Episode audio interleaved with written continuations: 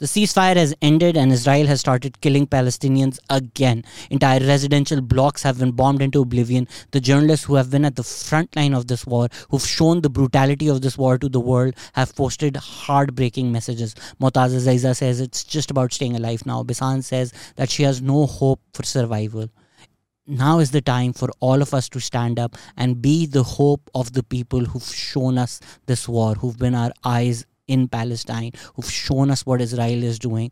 Now is not the time to shut up. Now is the time to exert even more public pressure to save lives in Gaza and call for a permanent ceasefire. From the hostage release videos released by Hamas, it seems like the hostages were well taken care of. Some of them have even developed friendships with uh, members of Hamas, destroying the propaganda that Hamas are these uncontrollable, brutal animals fueled by hate and rage and cannot control themselves when they see Israeli women. Uh, one of the negotiators for the Thai team even went on Sky and said that he has sympathy for the people of Palestine. He has sympathy for Hamas, and when he was asked whether Hamas was right to take hostages or not, he said they were right to take hostages because Israel is the one who's holding over six thousand Palestinians hostage. And again, they've tried painting the released Palestinian hostages as terrorists, despite the fact that two thirty-three out of the three hundred people who have been released by Israel have not even had charges filed against them, let alone get their fundamental right to a fair trial. They've been languishing in prisons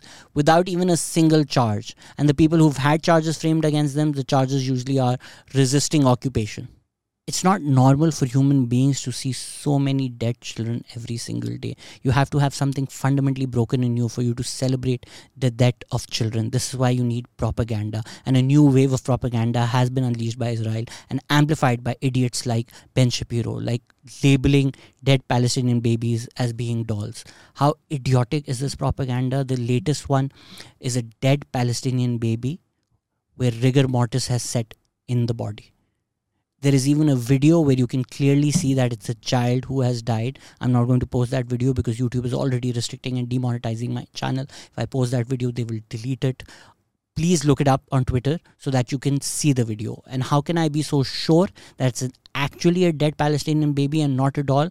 Because the newspaper that first published the story, from where it was picked up by people around the world, the Jerusalem Post, they deleted it.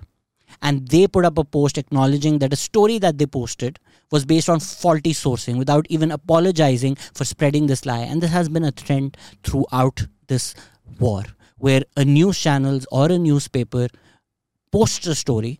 It turns out it was a lie. There was no evidence for it. They retracted, but it's too late. The same thing happened with the beheaded baby story. It went all around the world. It was published all around the world. People repeat it to this day, despite it being retracted by the people who first reported. The C N N presenter who said it live on air on C N N apologized for saying it, but it doesn't matter. People still believe it now.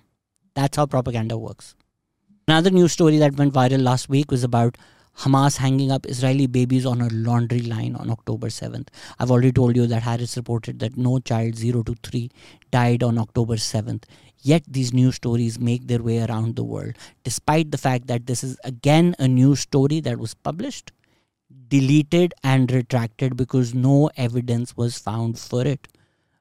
This has been a trend throughout. Journalists have fully failed in their responsibility of authenticating the news before printing it. The fact that I D F is saying it is not enough.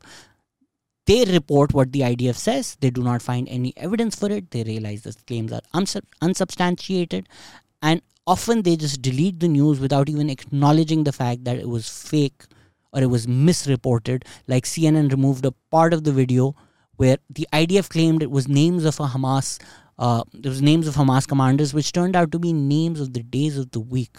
C N N did not even apologize for reporting that as the I D F was claiming it, without even fact-checking the fact that what's written in Arabic are the days of the week and not names of Hamas commanders. This is the propaganda on one side, and on the other side, you're seeing videos of dead babies.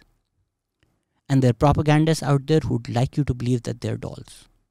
And this is what has been happening for seventy-five years for the people of Palestine.